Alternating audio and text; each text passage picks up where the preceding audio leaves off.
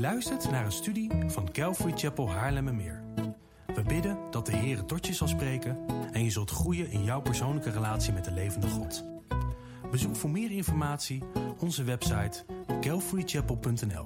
Dat is C A L V A R Y C H A P E L.nl. Heer God, dank u wel. Dank u wel, Heer, dat u alle lof en eer toekomt. En dank u wel, Heer Jezus, dat u voor ons gestorven bent. Dat u voor ons opgestaan bent. Dank u wel dat we dat woorden tekortschieten om u te loven en te prijzen. Dank u wel dat woorden tekortschieten om u te omschrijven. Dank u wel dat alles wat u doet zoveel groter is dan dat wij bidden of beseffen. Dank u wel, Vader, voor het feit dat u de Zoon gezonden hebt. Heer Jezus, dank u wel dat u gegaan bent. Heilige Geest, dank u wel dat u alles bevestigd hebt wat Jezus gedaan heeft en nog doet tot op de dag van vandaag. En dank u wel dat wij ontvangers mogen zijn van het werk dat u doet. Van het werk dat u gedaan hebt, van alles wat opgeschreven is in het woord. Dank u dat u God bent. En dat u ons kent en dat u van ons houdt. En dat wij daardoor van u mogen houden. Wat een genade. Heer, u weet hoe iedereen zich nu voelt. Hoe we in ons vel zitten. Wat er door ons hoofd gaat.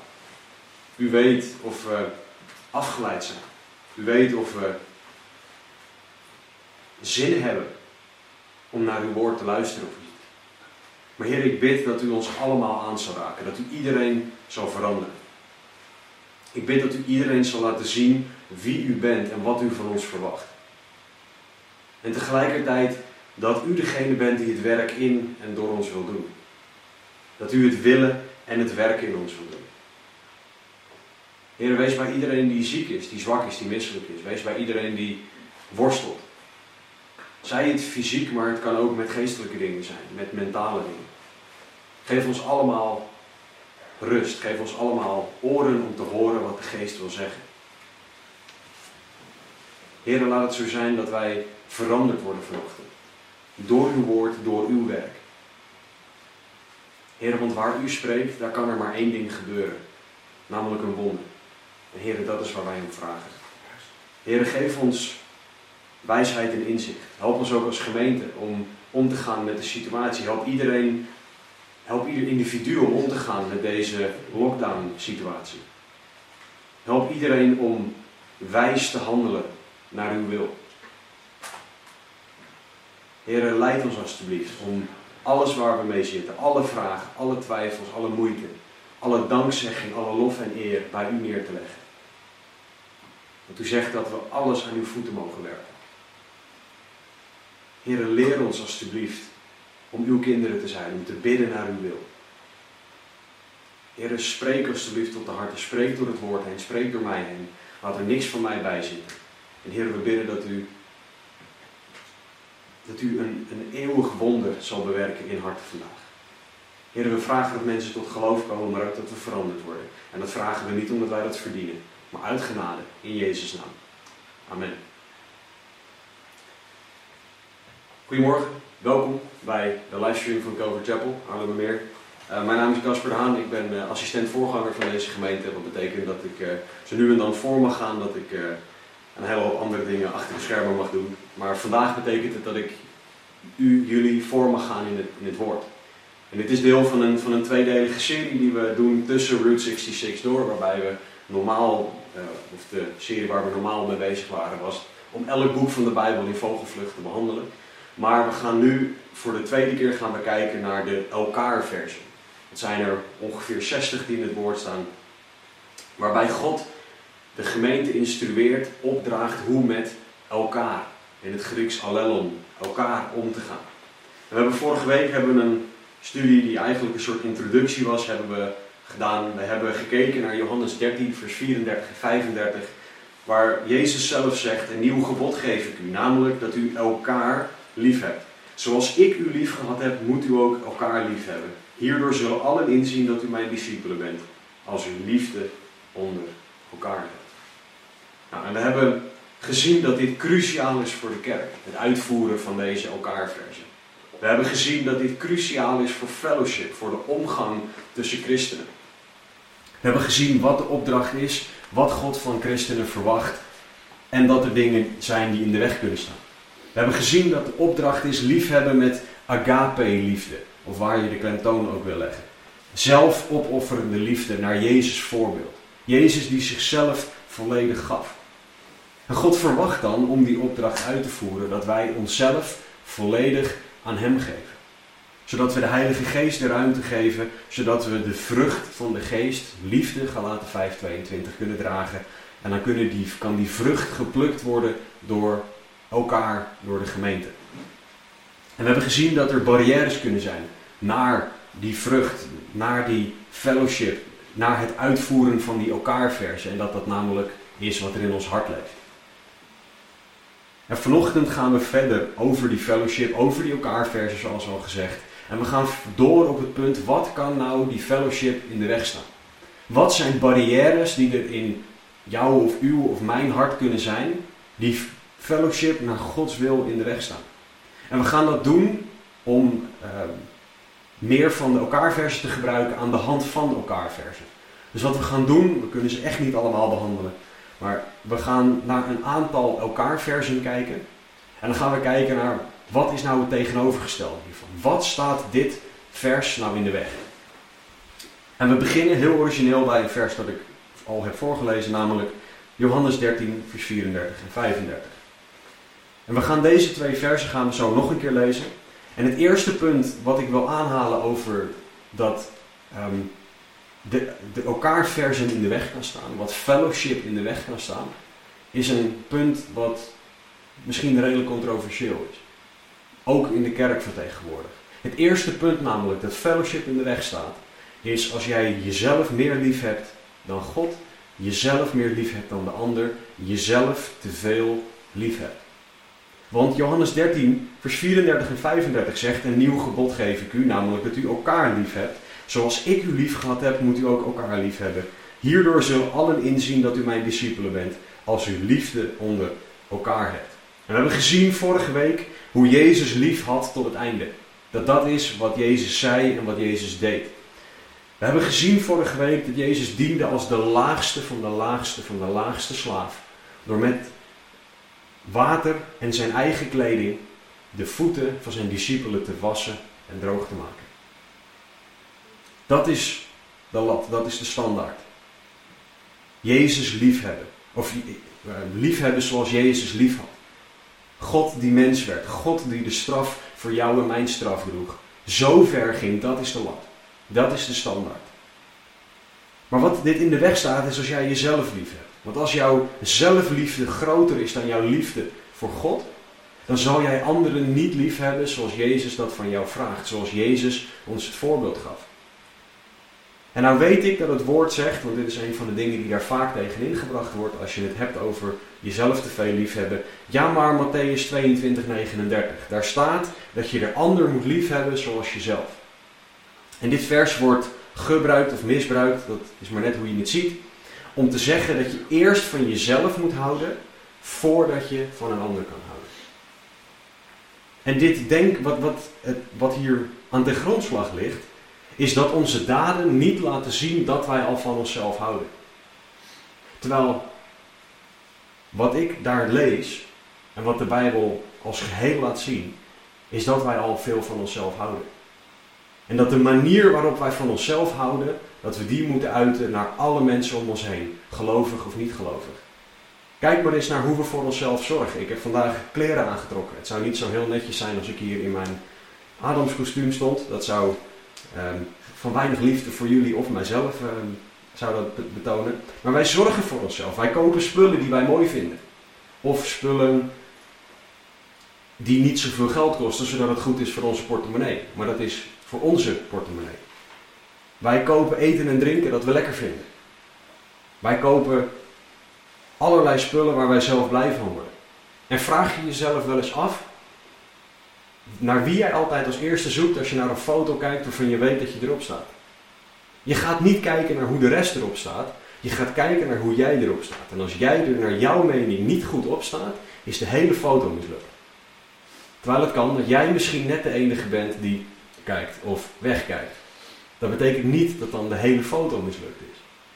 Maar als wij vinden dat wij er niet goed op staan, dan is opeens de hele foto mislukt. Zoveel houden wij van onszelf. We houden daarmee meer van onszelf dan van de ander. Want we kunnen ook zeggen, ik sta er misschien niet zo mooi op, maar jij staat er geweldig op. Terwijl onze eerste neiging is, ik sta er niet goed op, dus keur ik het af. Dat is hoeveel wij van onszelf houden.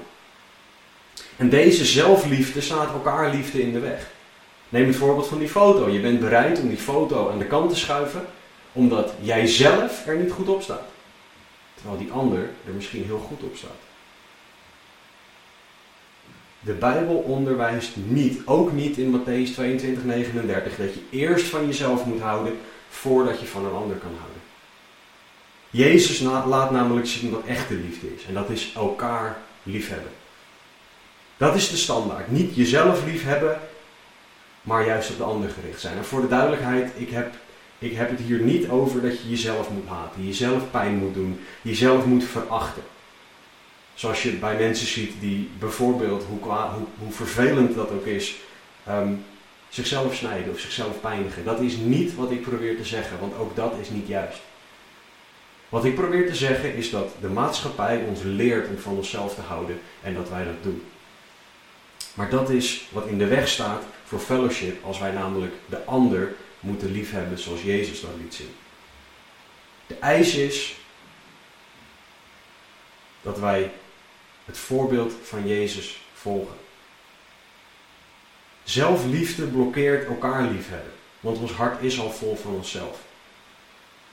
Zelfliefde blokkeert de ander liefhebben, omdat dan ons hart vol is van ik, van me, myself en I. Mijn persoonlijke drie-eenheid, zoals uh, Stan dat een keer gekscherend tegen me zei. In de plaats van dat wij vol zijn van God. In de plaats van dat de vrucht van de geest, namelijk Gods liefde, in ons regeert. En zoals vorige week ook gezegd, bomen, uh, planten, eten en plukken niet de vruchten van, en eten de vruchten niet van hun eigen, die ze zelf voortbrengen. Dat is juist voor de ander. Dus de liefde die wij horen te hebben, Galaten 5:22, die vrucht is alleen voor de ander, is niet voor onszelf. Die liefde moet juist naar de ander gericht zijn. Anders klopt de hele metafoor van vrucht niet meer. Want welk, wat vrucht ook voortbrengt, het is nooit voor zichzelf. God wil dat jij je volledig aan de ander geeft. Dat jij de ander volledig lief hebt. Dat de ander zich geliefd voelt. Want als iedereen dat naar elkaar doet, wie voelt zich dan niet geliefd? Als iedereen elkaar lief heeft zoals Jezus dat wil, dan wordt iedereen geliefd. Dan heeft, ontvangt iedereen de liefde die hij of zij nodig heeft. Als Jezus liefde regeert boven zelfliefde. De vraag is dus, wie heb jij meer lief? Heb jij jezelf meer lief of God? Manier om erachter te komen. Waar denk jij als eerste aan wanneer je wakker wordt? Is dat aan God of denk jij aan jezelf? Is dat aan je broeders en zusters liefhebben of is dat aan jezelf liefhebben? Het antwoord dat jij geeft op deze vraag laat Jezus liefde en de hoeveelheid van Jezus liefde in jouw hart zien die je naar de ander kan uiten. Als jij meer zelfliefde dan liefde voor God in je hart hebt, dan liefde van God in je hart hebt, dan verhindert dat fellowship. En niet zo'n beetje ook. Als jij meer liefde van Jezus en voor Jezus in je hart hebt, dan zal dat fellowship bevorderen, omdat jij op de ander gericht bent. En niet meer op me, myself en I. Van wie hou jij meer? Het antwoord zegt heel veel over de mate waarin jij fellowship helpt of hindert. Het tweede punt waar ik naar wil kijken, van wat fellowship in de weg kan zitten, is een vers wat we vinden in Efeze 5:21. In Efeze 5:21 staat het volgende: Wees elkaar onderdanig in de vrezen Gods. Nou, wat staat hier nou tegenover? Wat is dus het tweede ding dat fellowship in de weg staat? Het is trots. Nou, de meeste van ons kennen Efeze 5 als het hoofdstuk over de liefde. En vooral over het huwelijk en liefde binnen het huwelijk. Over huwelijk, daar gaat Efeze 5 over. En dat klopt en toch ook niet. Want Efeze 5 begint bij vers 1 en het gedeelte over het huwelijk begint bij vers 22. Dus het huwelijk is een deel van Efeze 5, maar het is maar een deel. Efeze 5 begint namelijk als volgt. Efeze 5 vers 1 en 2. Wees dan navolgers van God als geliefde kinderen. En wandel in de liefde zoals ook Christus ons liefgehad heeft en zichzelf voor ons heeft overgegeven als een offergave en slachtoffer tot een aangename geur voor God. Paulus zegt, Paulus de schrijver van de Efezebrief, dat een christen een navolger of een imitator van God moet zijn. Wij moeten doen wat God deed. Jezus zei, ik doe alleen wat, wat ik de Vader heb zien doen. Dat is hoe wij horen te handelen. En Jezus wandelde in liefde en gaf zichzelf voor een ander. En binnen de kerk hoort dat ook zo te zijn. Wij horen onszelf onderdanig op te stellen naar elkaar. Kijk maar hoe Jezus in Johannes 13 de voeten waste van zijn discipelen. Daarmee verheft Jezus zich niet boven zijn discipelen. Daarmee maakt de schepper van hemel en aarde zich onderdanig aan zijn schepselen. Denk daar eens over na. Hoeveel trots zit er in Jezus hart als hij dit doet? Nou, het antwoord is nul. Als hij namelijk trots in zijn hart zat, dan had Jezus gezegd: Jongens, ik heb jullie gemaakt. Het kan niet anders dan dat jullie mijn voeten wassen. En daar is geen discussie over. En zonder wat te zeggen, lezen we echter in Johannes 13, deed Jezus de taak die zelfs zijn discipelen niet wilden doen. Deed Jezus datgene waar zij zich te goed voor voelden. Namelijk de taak van de laagste slaaf op zich nemen en hun voeten wassen. Binnen de kerk, zegt Paulus, horen wij elkaar onderdanig te zijn. En dit hoort in iedere christen het geval te zijn, want er staat niet dat je naar een deel van de kerk je onderdanig moet zijn. Of dat je naar bepaalde mensen, of dat bepaalde mensen naar bepaalde mensen onderdanig moeten zijn binnen de kerk. De opdracht wordt gegeven aan de hele kerk, voor de hele kerk, naar de hele kerk. Wij horen allemaal onderdanig te zijn naar elkaar. En een grote barrière hierin is trots. Trots betekent namelijk dat jij je beter voelt dan de ander. Trots betekent dat jij vindt dat een ander iets minder goed kan dan jij en het duurt te lang en die is niet slim genoeg en daarom moet ik het maar doen.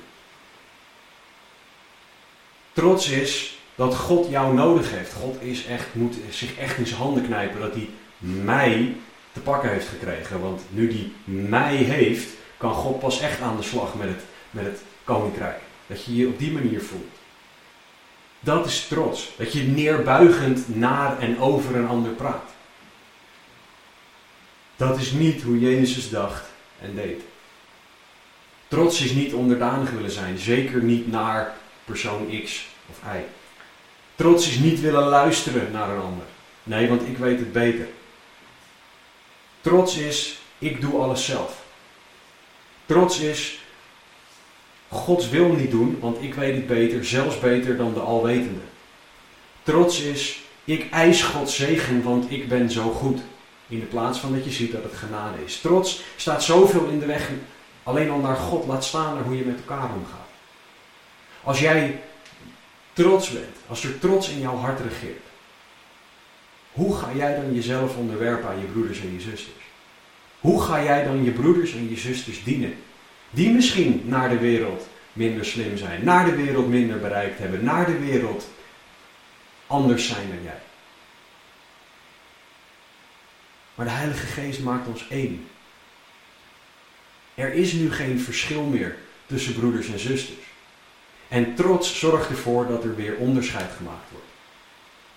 Dat we de mensen hebben die wij goed genoeg vinden en de rest.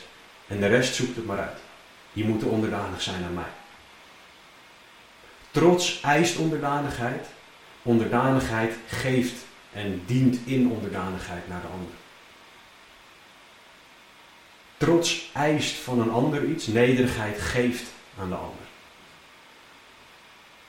Jezus is degene die nederig was. Die in nederigheid ons diende en in nederigheid ons het voorbeeld gaf dat wij naar elkaar moeten uitvoeren.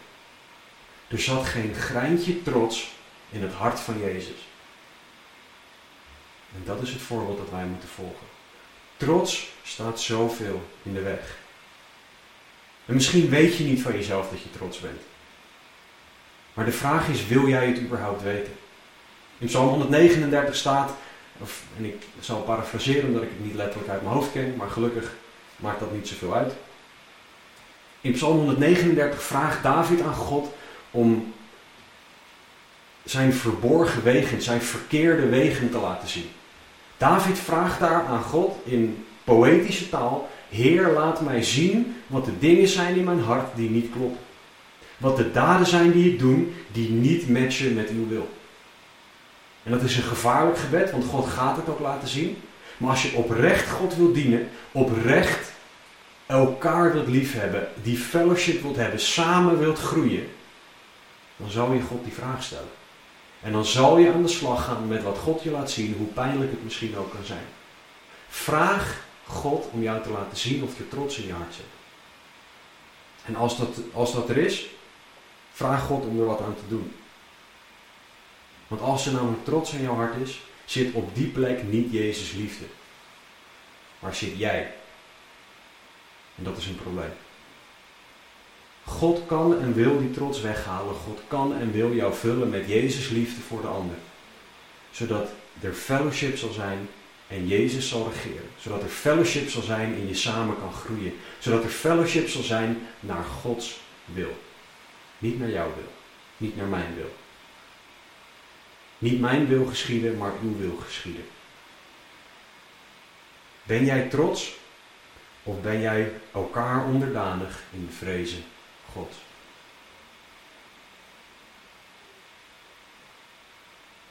We hebben gekeken naar jezelf liefhebben als een barrière voor fellowship. We hebben gekeken naar trots als een barrière voor jezelf liefhebben.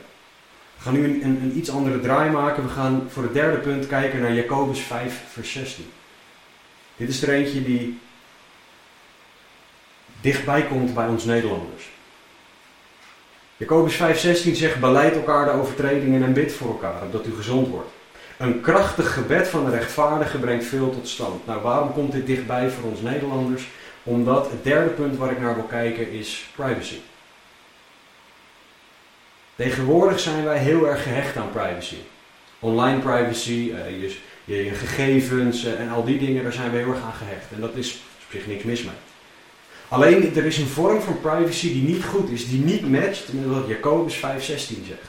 Jacobus 5:16 zegt: beleid elkaar de overtredingen. Jacobus draagt de kerk hier op om elkaar te vertellen welke zonde je begaan hebt.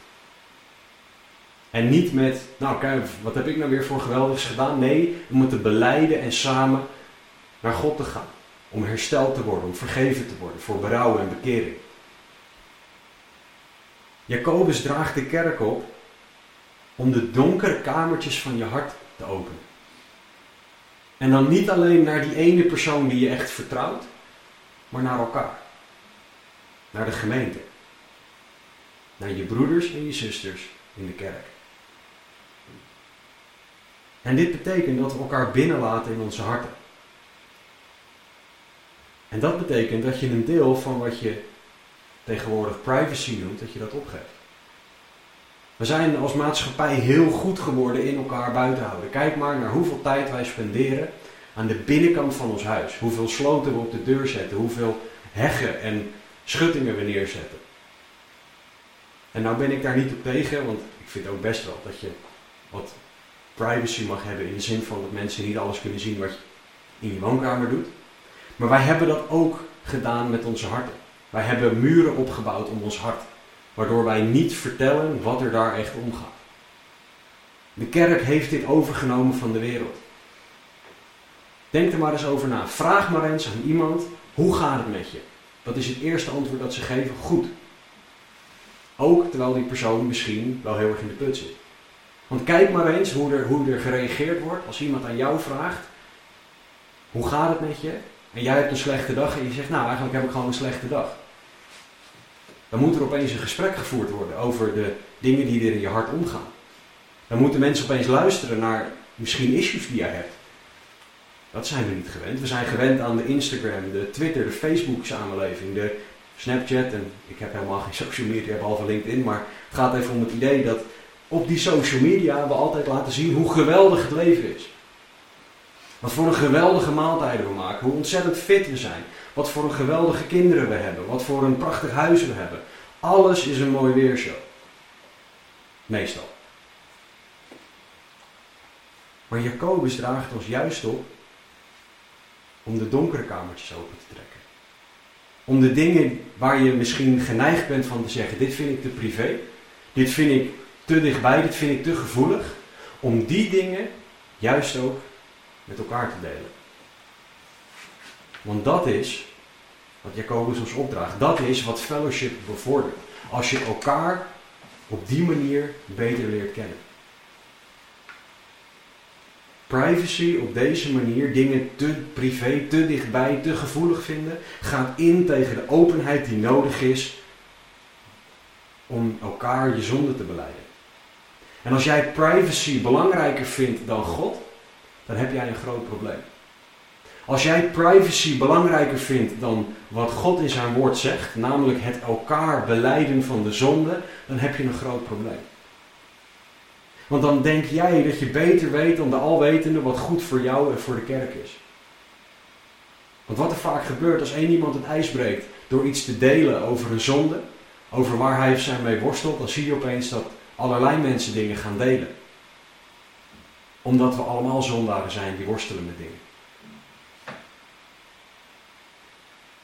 Privacy is belangrijk, maar het is belangrijker om Gods woord te volgen. Maar voor de duidelijkheid, ik vind niet dat je gewoon de eerste, de beste persoon die in de kerk rondloopt, dat je die bij zijn nekharen of haar nekharen moet grijpen. En maar gewoon even gelijk je hele levensverhaal met alle donkere kamertjes moet neerleggen. Maar op het moment dat jij met iemand aan het praten bent, op het moment dat jij een gesprek hebt met iemand, en dat moet je dus ook opzoeken, maar op het moment dat dat zo is, deel dan dingen van jezelf. Beleid elkaar de zonde, want dan kan je samen sterk staan. In Efeze 5, 6 sorry, wordt er gesproken over de wapenrusting. Waarbij die schilden van geloof die we hebben. Dat is een beeld van een Romeins schild die in elkaar geklikt kunnen worden. Het elkaar beleiden van de zonde is een onderdeel van die schilden in elkaar klikken en samen sterker staan. Samen sterk staan in geloof om heilig en rein voor God te leven. Maar dat vereist dus wel dat jij je hart opent. En een verkeerd beeld van privacy, een verkeerde waarde hechten aan privacy, staat diepgaande fellowship in de weg. Want jij bent niet bereid om je hart te openen voor Gods werk in jou en in een ander. Jij bent niet bereid om dat te doen, ondanks dat God het wel van je vraagt. God wil dat zijn kerk open is, gericht op elkaar. God wil dat we elkaar binnenlaten in, ons, in, de, in, in de harten. Er is nog een vorm van privacy waar wij veel van kunnen leren. Er is nog een vorm van privacy belangrijker vinden dan God, waar wij veel van kunnen leren. Handelingen 2, vers 46 geeft ons een prachtig beeld van hoe de eerste kerk was en hoe zij naar privacy keken. Zij bleven, staat er in Handelingen 2,46, dagelijks eensgezind in de tempel bijeenkomen en terwijl zij van huis tot huis brood braken, namen zij eens of gezamenlijk voedsel tot zich, met vreugde en in eenvoud van hart. Dagelijks samenkomen. En denk niet dat deze mensen niet of allemaal werkloos waren. Velen hadden gewoon werk. Velen waren slaven. Die van ochtends vroeg tot avonds laat klaar moesten staan voor hun meester. Maar ze maakten toch tijd om samen te komen met elkaar. Ze waren minder gehecht aan hun eigen me, myself en I time. Dan dat ze gehecht waren aan tijd met Gods kinderen. Het is heel modern om tijd alleen nodig te hebben. Om rust nodig te hebben. Om privacy nodig te hebben. Nee, ik moet dit even alleen verwerken. Nou, de kerk in Handelingen 2 at samen. Ze waren vol vreugde in eenvoud van hart, dagelijks. Er was daar geen ruimte om te zeggen: nee, nu even niet. Er is een bekende Nederlandse zanger die tegen een, burn-out aan zat en die is dus maar even een paar maanden in een appartement gaan wonen, gescheiden van zijn gezin, omdat hij rust nodig had. Dat is niet elkaar liefhebben zoals Jezus ons lief gehad heeft. Denk je niet dat Jezus af en toe helemaal gestoord werd van zijn discipelen die elkaar maar aan het bebekvechten waren om te kijken wie er de beste was? En toch stuurde Jezus ze niet weg. Jezus was niet bezig met en nu even niet, kunnen jullie nou helemaal niks alleen? Jezus was bezig met Gods wil doen. Het idee van privacy heeft de potentie om fellowship in de weg te staan. Het idee van ik heb nu even tijd voor mezelf nodig, heeft de potentie om fellowship ontzettend in de weg te staan. Het is een barrière voor zelfgroeien, omdat jij niet in de fellowship zit met elkaar. Paulus spreekt in Romeinen 1 over dat hij naar de Romeinen toe wil om samen versterkt te worden in hun geloof. Dat mis je dan, maar je geeft dus ook een ander niet de gelegenheid om door jou heen te groeien. Want God kan door jou heen tot een ander spreken. En begrijp me niet verkeerd, ook hierbij. Ik heb niks tegen af en toe alleen zijn. Als ik ochtends op tijd opsta, dan ben ik alleen. Mijn vrouw is er wel, maar die ligt dan nog vaak te slapen. Mijn, mijn kinderen liggen nog te slapen. En ik heb dan tijd alleen met God. Maar gaat die tijd alleen ten koste van anderen, van tijd met de kerk? Vind ik tijd alleen omdat ik iets wil doen wat, waar ik blij van word, wat goed is, goed is voor mij? Vind ik dat belangrijker dan wat God zegt? Dan wordt het een probleem. Dus deel jij je hart met mensen? En vind jij tijd voor jezelf belangrijker dan tijd met Gods kinderen? Dan is privacy voor jou een barrière richting fellowship. Vraag aan God of jouw blik op privacy juist is. Vraag aan God of hoe jij dingen ziet klopt. Hebreeën 4 spreekt erover dat het woord de overdenkingen van het hart wil oordelen. En dat betekent dus dat sommige dingen goed en sommige dingen niet goed zijn. Dit is nog zo'n reden waarom het zo belangrijk is om je Bijbel te lezen. Omdat je dan je eigen hart en je eigen gedachten laat toetsen of toetst aan wat God zegt. En dan mag je erachter komen of jij de standaard bent of dat wat God zegt de standaard is. Het antwoord op de vraag hoe jij naar privacy kijkt, geeft aan hoeveel van Jezus liefde in jouw hart regeert. Hoeveel jij bereid bent om te doen wat God van jou wil, ook als je er geen zin in hebt. Ik heb dit al wel eens eerder gedeeld, maar laatst, dat was een tijdje geleden, al was aan het begin van deze hele uh, thuiszitten uh, periode, um, gingen we met een aantal mensen uit de kerk gingen we bellen. Via een of andere hangouts geloof ik was het.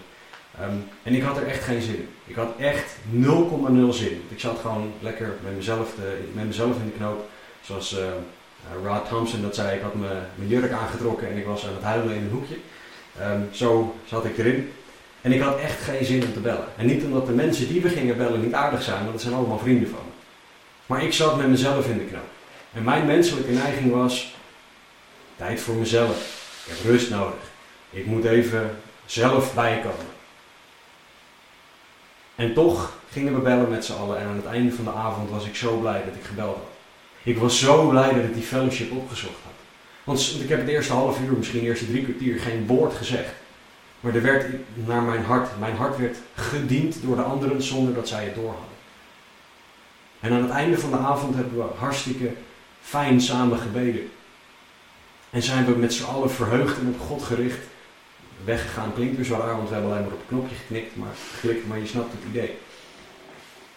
Zijn we uit elkaar gegaan en hebben we een heerlijke tijd van fellowship gehad. Als mijn beeld van privacy daar had geregeerd, en ik was zo, zo dichtbij om dat te doen.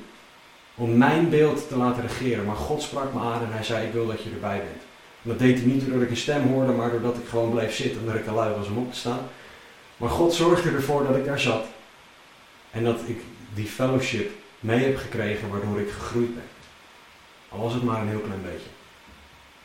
En het is aan God om dat te doen, maar het is aan mij om de keuze te maken om God wel of niet te volgen. Hoe zie jij privacy? Is dat belangrijker dan God? Of is God belangrijker? Ben jij bereid om je hart te openen voor anderen en je zonde te beleiden, waar nodig? Daarnaar te luisteren, de ander te ondersteunen? Ben jij bereid om dagelijks eensgezind met christen samen te komen als God dat van je wil? Het antwoord laat zien hoeveel van Jezus liefde er in jouw hart regeert. En of jij fellowship bevordert of fellowship in de weg staat. Het vierde punt waar we naar gaan kijken is er ook eentje die ons Nederlanders heel erg aangaat. Filippenzen 2:3 is een vers waarin Paulus weer tot aan het, het lijkt wel alsof Paulus af en toe wist hoe Nederlanders waren. Als je kijkt naar een aantal van de brieven die hij geschreven heeft. Maar in Filippenzen 2 vers 3 zegt Paulus, doe niets uit eigen belang of eigendunk. Maar laat in nederigheid de een de ander voortreffelijker achten dan zichzelf. Nou, waar wil ik hier naar kijken? Nou, het recht ergens op hebben. En dat uitoefenen, dat recht. In Nederland hebben we veel wettelijke rechten en daar mogen we dankbaar voor zijn. We mogen God danken voor het feit dat wij mogen stemmen en dat daar wat mee gebeurt. Misschien niet altijd wat we willen, maar officieel gebeurt er wat mee. In Nederland mogen wij een mening hebben. Ook daar maken wij met z'n allen gebruik van. En soms kan je je afvragen of dat zo nuttig is. We hebben werknemersrechten, we hebben werkgeversrechten, we hebben. Je kan het zo gek niet bedenken of we hebben er wel rechten voor. Maar de vraag is of het uitoefenen van die rechten altijd past in het plaatje wat Paulus schetst in Filippenzen 2 vers 3.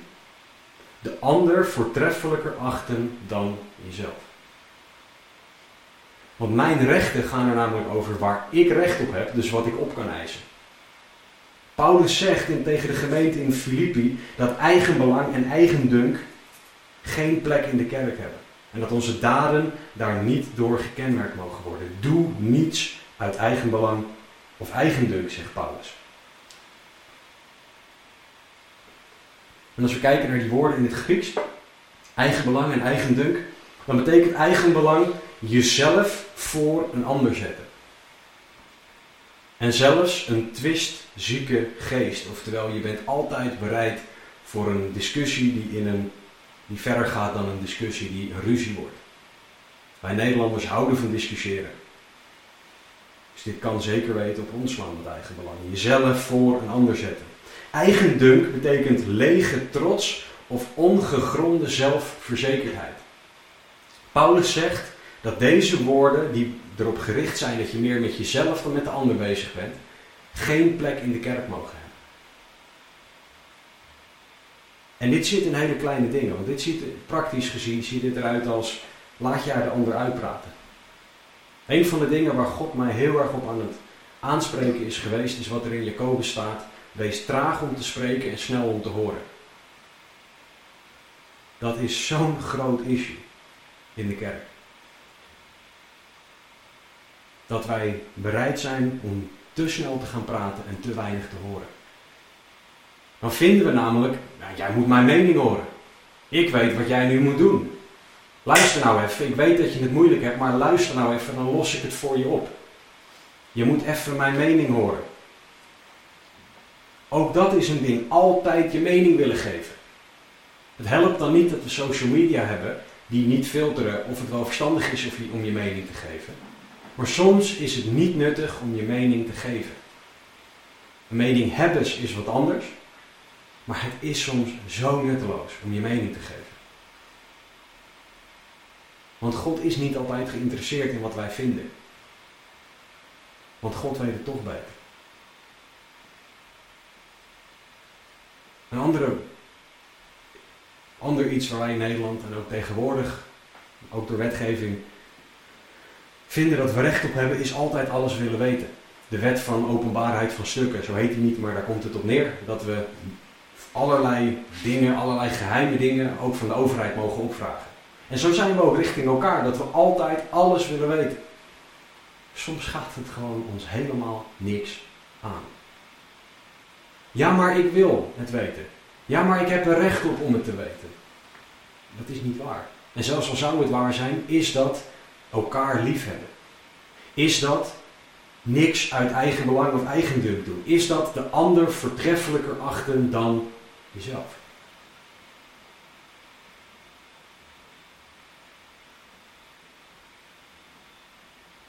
Recht ergens op hebben kan zoveel in de weg staan.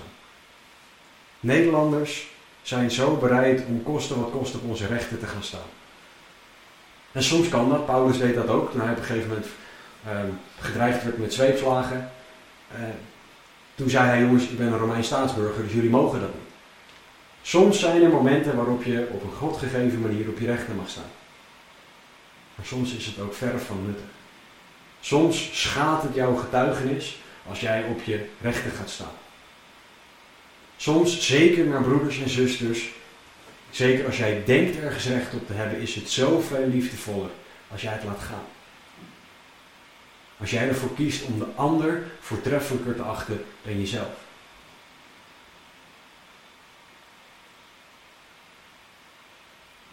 Als christen horen wij liefde hebben ook als het ten koste gaat van onze rechten. Want Jezus had recht op een rechtvaardig, een rechtvaardige rechter die over hem zou oordelen. Als je de rechtszaak van Jezus achter elkaar zet, is er niks rechtvaardigs aan. Als je de rechtszaak en de veroordeling van Jezus achter elkaar zet, had Jezus het recht om opnieuw beoordeeld en geoordeeld te worden. Als je de rechtszaak van Jezus achter elkaar zet, zie je dat, daar, dat Jezus rechten had die geschonden zijn. En er was geen moment dat Jezus zijn hand opstak en zei: Jongens, even wachten. Mijn rechten worden hier met voeten getreden. Ik, ik, ik eis een, een, eh, een, een nieuwe advocaat. Ik uh, vraag de rechtbank, wat betekent ik vraag om een andere rechtbank omdat deze niet eerlijk zijn. Jezus deed dat niet. Waarom? Omdat hij de ander, namelijk jou en mij, voortreffelijker achtte dan zichzelf. Hij deed dit niet uit eigen belang of eigen dunk. Hij deed dit uit liefde, uit agape, zichzelf opofferende liefde voor jou en voor mij. En dat is de standaard naar elkaar. Dat is hoe wij elkaar lief moeten hebben. Doe niets uit eigen belang of eigen dunk. Het resultaat namelijk van op je recht te staan is oneenigheid. Uiteindelijk. In het begin misschien niet, maar als je dat blijft doen, komt er oneenigheid.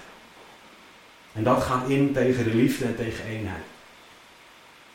Dat gaat in tegen de ander liefhebben zoals Jezus ons voorbeeld gaf. Spurgeon heeft hierover gezegd, de apostel wist dat om eenheid te creëren je eerst een nederige houding moet hebben. Mensen maken geen ruzie wanneer hun eigen ambities beëindigd zijn. Einde citaat. Dat is waar Paulus het over heeft. Niet meer mijn ambitie, maar Gods wil. Want als ik geen ambitie heb, hoe moeilijk is het dan? Dan is het echt heel moeilijk om mij te kwetsen. Dan is het heel moeilijk om mij tegen te houden van de ander liefhebben. Als wij bereid zijn om onze eigen ambities, onze eigen mening, onze eigen rechten en wil aan de kant te schuiven, om de ander lief te hebben, dan kan er echt een fellowship zijn. Als je in een gesprek bent en je hebt het idee, ik heb nu het recht om te praten, vraag je af of dat liefdevol is om dat op dat moment te doen. Vraag je af of wat jij wil doen liefdevol is naar de ander. Zelfs als jij vindt, en zelfs als het misschien wettelijk gezien zo is, dat je ergens recht op hebt. Is het liefdevol naar de ander om dat te doen? Of niet? Als jij bereid bent, ben jij bereid om je eigen ambities, mening, rechten en wil aan de kant te schuiven? Het antwoord daarop, en ik val in herhaling, laat zien hoeveel Jezus liefde regeert in jouw hart. Het antwoord op deze vraag laat zien of jij fellowship verhindert of bevordert. Recht ergens op hebben en dat uitoefenen. Als laatste wil ik kijken, ook puur vanwege het feit dat de tijd tikt, wil ik uitgebreid kijken naar de laatste. En ook dat is er een die tegenwoordig een ding is. Jacobus 4:11 zegt: Broeders, spreek geen kwaad over elkaar, van elkaar. Want wie van zijn broeder kwaad spreekt en over zijn broeder oordeelt, spreekt kwaad over de wet en oordeelt over de wet. Als u over de wet oordeelt, bent u geen dader van de wet, maar een rechter. Het woord voor kwaad spreken is het Griekse woord katalia. En Bijbelcommentator Barclay zegt daar het volgende over. Om, zodat we goed begrijpen waar we het over hebben. Katalia is de zonde van hen die in hoekjes en kleine groepjes samenkomen om vertrouwelijke informatie door te geven die de goede naam vernietigt van hen die er niet bij zijn om zichzelf te verdedigen.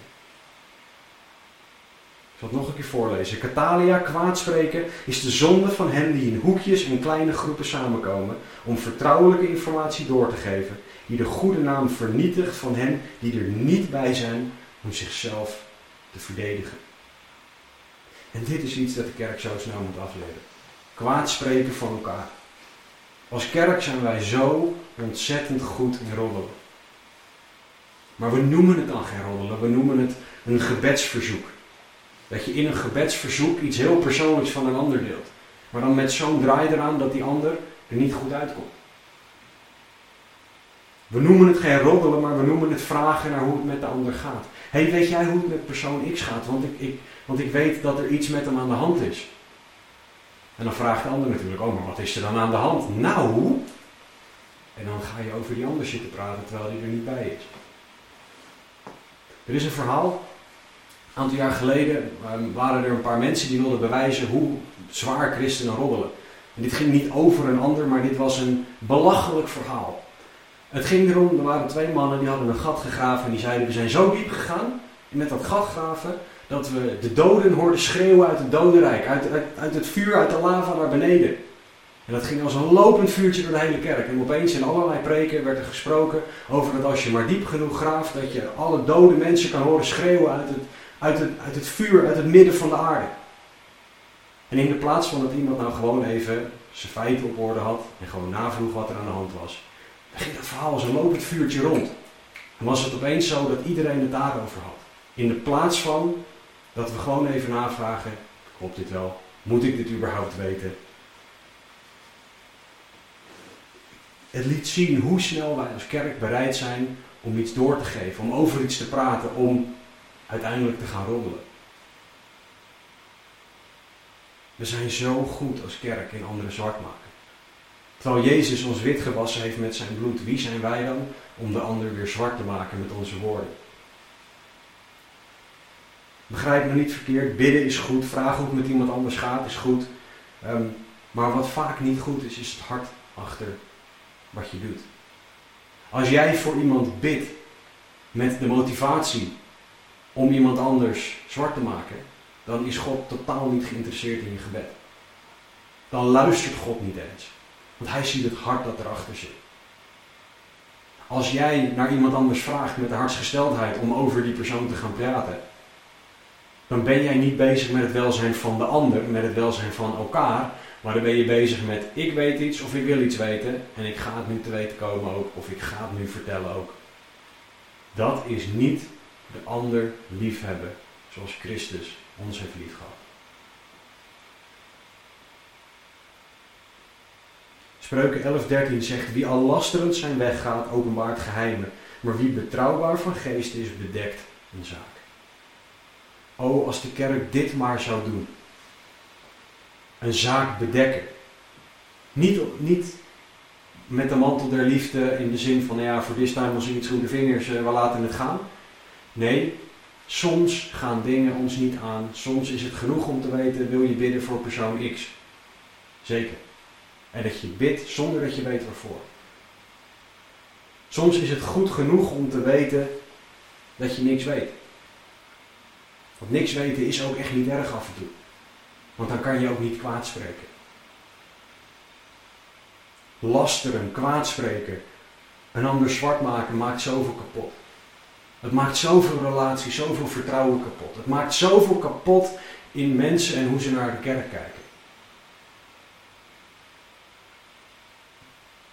Spreek jij kwaad? Of zijn jouw woorden opbouwend van eeuwig leven, zoals Efeze 4:29 ons opdraagt? Jezus' woorden waren vol liefde voor een ander, nooit kwaad. Jezus wist precies waar mensen aan dachten, welke zonden ze begaan hadden. En je hoorde Jezus ook niet op, op. Nou, jij komt wel bij mij, maar kijk eens welke waslijst aan spullen jij fout gedaan hebt. Weet je wel heel zeker dat je bij mij wil komen. Jezus sprak altijd woorden van liefde naar de ander. En Jezus was zo discreet als dat je ze ooit zou vinden. Jezus benoemde zonden waar nodig, maar hij bedekte ook een zaak waar nodig. Het, we moeten niet kwaad, maar juist goed spreken. Romeinen 12:1 zegt, ik roep u er dan toe op broeders en zusters, door de ontfermingen van God om uw lichamen aan God te wijden als een levend offer, heilig en voor God welbehagelijk. Dat is uw redelijke godsdienst. Waarom haal ik dit vers aan? Omdat we ons lichaam, dus ook dat ding, je tong, moeten geven aan God als een levend offer, heilig en voor God welbehagelijk. Niet alles behalve je tong. Juist ook je tong, omdat je woorden onderdeel zijn van je offer aan God. Jouw woorden laten zien wat er in jouw hart leeft. Jezus zegt in Matthäus 12, 34 dat uit de overvloed van het hart de mond spreekt. Dus als jij kwaad spreekt over een ander, dan zit er kwaad in je hart, wat Jezus zegt. Jouw woorden laten zien wat er in jouw hart leeft. Wat zit er in jouw hart? Spreek jij woorden van kwaad, kwade woorden over een ander, dan regeert Jezus liefde niet op dat moment in jouw hart. Als jij kwaad spreekt over een ander, dan verhinder jij fellowship in de plaats van dat je fellowship bevordert. En God wil dat wij fellowship bevorderen door, door woorden van eeuwig leven, door goede woorden over een ander te spreken. We hebben gekeken naar vijf punten. We hebben gekeken naar jezelf meer liefhebben dan God liefhebben. Dat dat fellowship in de weg staat. We hebben gezien dat trots fellowship in de weg staat. Dat een verkeerd beeld van privacy hebben God in de weg staat. Ergens recht op denken te hebben en dat recht moeten uitoefenen ten koste van anderen. Fellowship in de weg kan staan. Wij denken, door kwaad te spreken kunnen wij fellowship in de weg staan. En dit zijn er nog maar een paar, want dit zijn vijf versen en ik zei al, er zijn er ongeveer zestig. Dus als ik nu door zou gaan, dan zitten we hier of vanavond of morgenochtend nog. Dus ik zal het hierbij laten om ze uitgebreid te behandelen. Maar om er nog een aantal kort te noemen. Marcus 9:5 zegt, 9:50, sorry, zegt leef met elkaar in vrede. Als er boosheid of bitterheid in jouw hart regeert, zal er geen vrede zijn onderling. Vrede kan niet als er boosheid en bitterheid zijn. Die twee brengen verdeeldheid, irritatie en onrust. Niet leef met elkaar in vrede. Galaten 6:2 zegt draag elkaars lasten en vervul zo de wet van Christus. Weet je wat, dit, wat hier echt een issue voor is? Egoïsme. Nee, ik ben met mezelf bezig. Ik heb genoeg aan mijn eigen ding. Ik, ik ga me niet bemoeien met jou, want ik ben, ik, ik ben met ik bezig. God wilde dat we voor elkaar zijn. Als wij allemaal elkaars lasten dragen, zo, soms is het Nederlands moeilijk, elkaars lasten dragen, dan hebben we heeft niemand te veel. En ook nog eens, het tweede deel van het vers, vervul zo het verzoek van Jezus. Nee, de wet van Christus. Het is een opdracht, een gebod van God dat we dit moeten doen. Draag elkaars lasten. Colossense 3:9. Lieg niet tegen elkaar, aangezien u de oude mens met zijn daden uitgetrokken hebt. Een leugentje om best. De ander de waarheid niet vertellen. Iemand beschermen voor de waarheid. Dat is zo egoïstisch. Dat is zo niet de ander liefhebben. Zoals Jezus ons heeft liefgehad. En toch maken we, ik durf best te zeggen, allemaal ons daar best wel in schuldig aan. Lieg niet tegen elkaar. Colossense 3:13 Verdraag elkaar, vergeef de een de ander. Als iemand tegen iemand anders een klacht heeft, zo ook Christus, zoals ook Christus u vergeven heeft, zo moet ook u doen. Een ongelooflijk pijnlijk en lastig iets is onvergevingsgezindheid. Wat zo'n mooi woord voor galgje is, wat erop neerkomt dat je niet bereid bent om de ander te vergeven. Ja, maar je weet niet wat de ander gedaan heeft. Dat klopt en dat hoef ik ook niet te weten. Maar ik weet wel wat jij en ik tegen Jezus gedaan hebben. Dat kostte hem zijn leven. En toch zegt hij, Vader, vergeef het. Toch kunnen wij vergeving ontvangen. Jezus vergaf de Romeinen die spijkers door zijn handen en voeten sloegen. Wat heb jij dan nog om de ander niet te vergeven? Jezus vergaf ons alles. En de lijst gaat door en door en door en door. Dat is vaak iets wat voorgangers gebruiken als ze geen materiaal meer hebben. Ik gebruik het nu omdat ik echt gewoon en geen materiaal meer heb, maar vooral omdat het vanwege de tijd niet handig is om door te gaan. Maar wat wel belangrijk is, en dat is een heel belangrijk punt, is dat bij alle issues die ik genoemd heb, er één onderliggend ding is. In de cursus voor Bijbelse counseling leerden ze ons dat je hebt een presentatieprobleem, iets wat, wat je ziet, maar er ligt altijd iets onder. Het hart van het probleem is het probleem van het hart. Jacobus 4 vers 1 verwoordt het beter dan dat ik het kan. Van waar al die strijd, Jacobus 4:1, en al die conflicten in uw midden? Vloeien ze hier niet uit voort, uit uw hartstochten, die in alle delen van uw lichaam strijd voeren? Strijd en conflicten, zegt Jacobus, komen uit het hart. Niet uit per se de strijd. Dat is een uiting van iets wat eronder ligt. Het hart van het probleem is het probleem van het hart. Ons hart staat fellowship op Gods manier in de weg. Of het nou gaat om trots, om privacy, op je recht te staan. Het maakt allemaal niet uit. Egoïsme, bitterheid, boosheid. Het maakt niet uit. Het probleem is het hart en dat is wat, waar er iets opgelost moet worden. Daarom zegt David in Psalm 51, 12. Schep mij een rein hart, o God, en vernieuw in mijn binnenste een standvastige geest.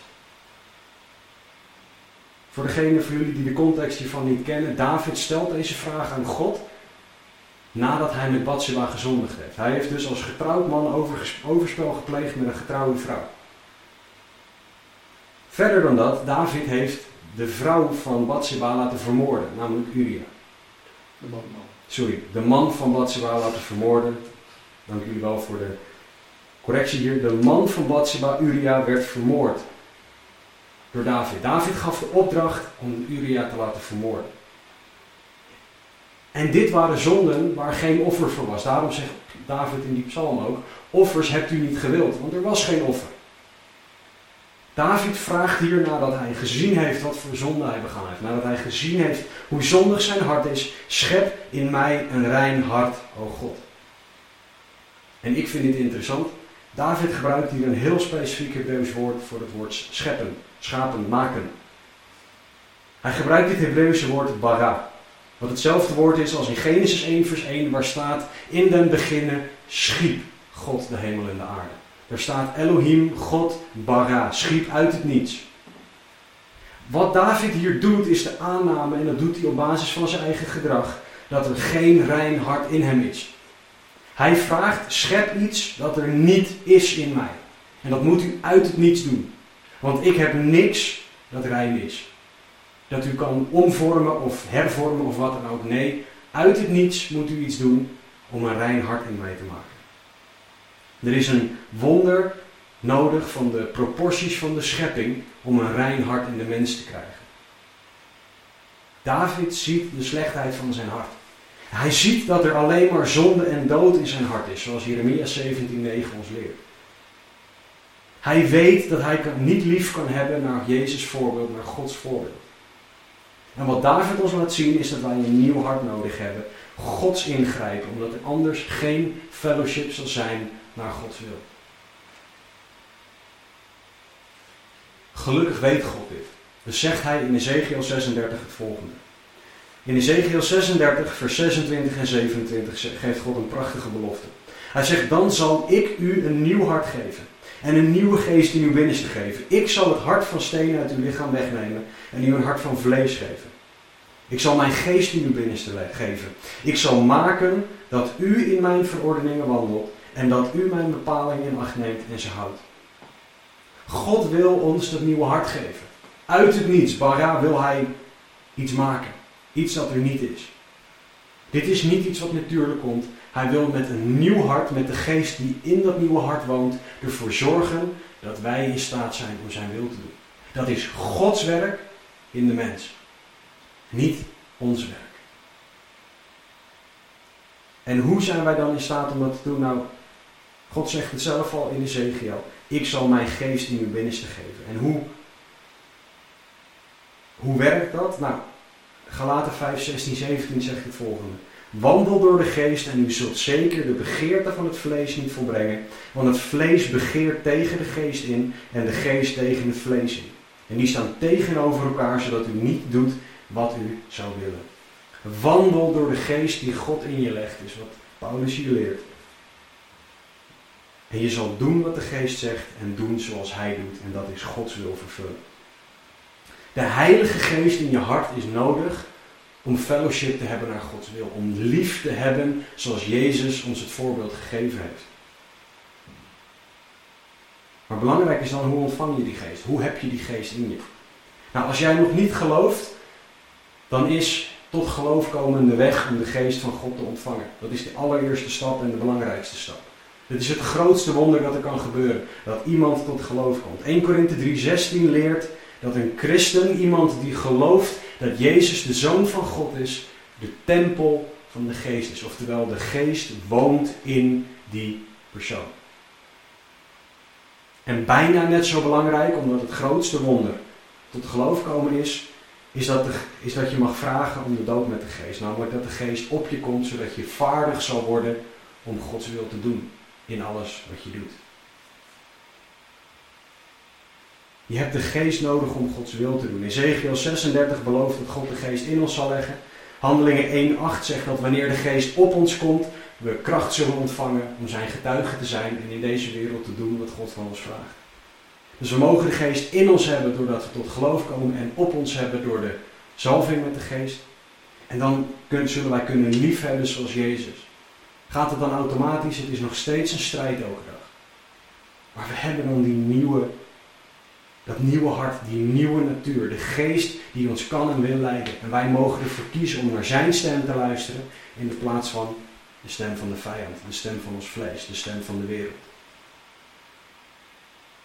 Jezus voorbeeld van liefde kan alleen als wij luisteren naar de geest, als wij geleid worden door de geest van God. Dan zullen wij fellowship bevorderen in de plaats van fellowship verhinderen. Als wij luisteren naar onszelf, de vijand, de Satan of de wereld. De enige manier om te doen wat God van ons vraagt, om de elkaar versen te vervullen, fellowship, samen groeien, is als de Heilige Geest in en op jou is. Als jij luistert naar wat de Geest zegt. Dus de belangrijkste vraag is, geloof jij? Geloof jij in deze Jezus? Als het antwoord daar nee op is, is vandaag het moment om in Hem te gaan geloven. Hij houdt zo ontzettend veel van jou dat God mens werd. Dat Hij jou en mijn straf aan het kruis droeg. Dat Hij gemarteld werd voor jou en voor mij. Dat Hij opstond uit de dood zodat wij nu eeuwig leven kunnen hebben. Dat is wie Jezus is.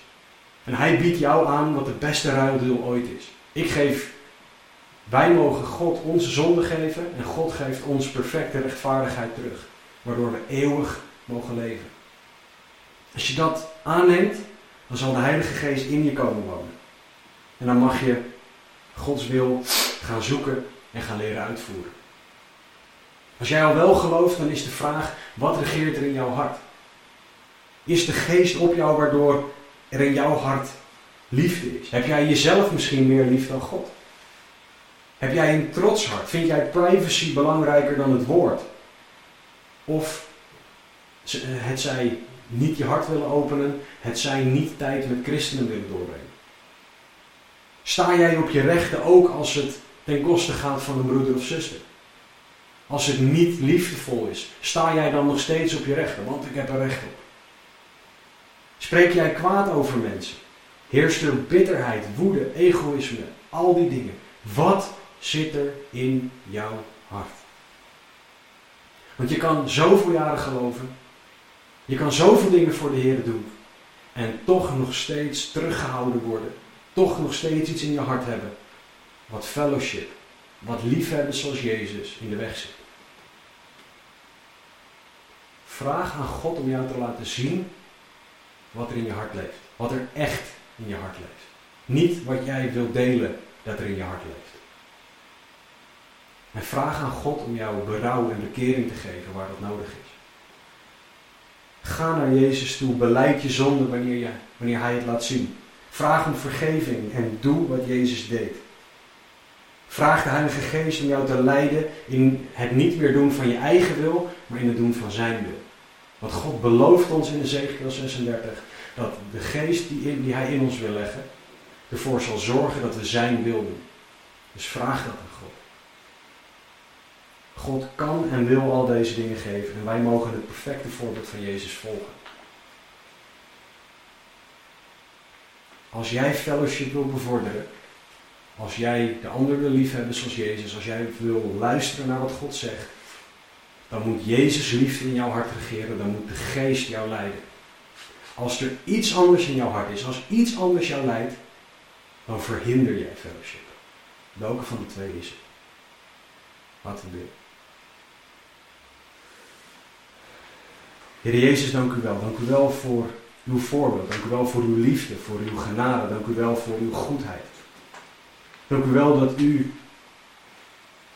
kwam om leven te geven. Leven in overvloed. Dank u wel dat we mogen weten dat u goed bent en dat u trouw bent.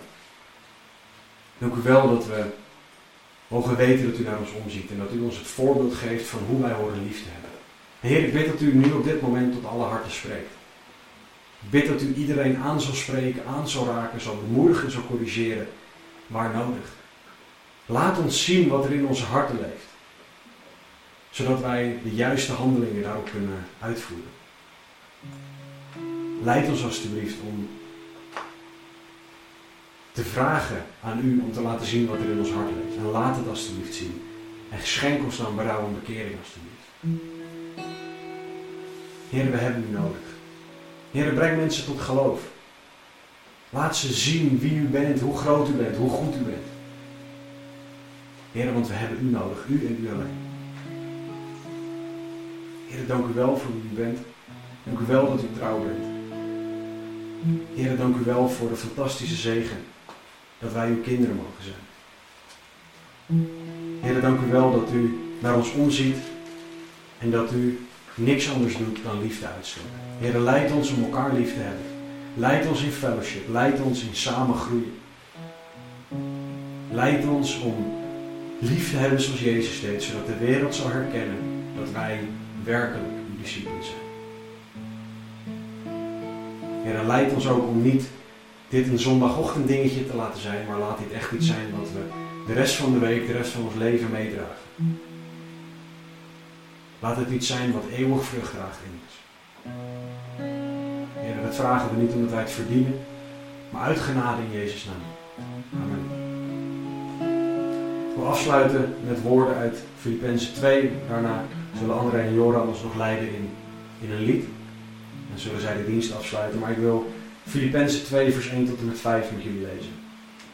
Als er dan enige bemoediging is in Christus, als er enige troost is van de liefde, als er enige gemeenschap is van de geest, als er enige innige gevoelens en ontfermingen zijn, maak dan mijn blijdschap volkomen doordat u eensgezind bent, dezelfde liefde hebt, één van ziel bent en één van gevoelen. Doe niets uit eigen belang of eigendunk, maar laat in nederigheid de een de ander voortreffelijker achter dan zichzelf. Laat in ieder niet alleen oog hebben voor wat van hemzelf is, maar laat in ieder oog ook oog hebben voor wat van anderen is. Laat daarom die gezindheid in u zijn, die ook in Christus Jezus was. Ik wens jullie een gezegende week. Ik wens jullie, ik bid dat jullie vol zullen zijn van Jezus liefde en zullen doen zoals Hij deed.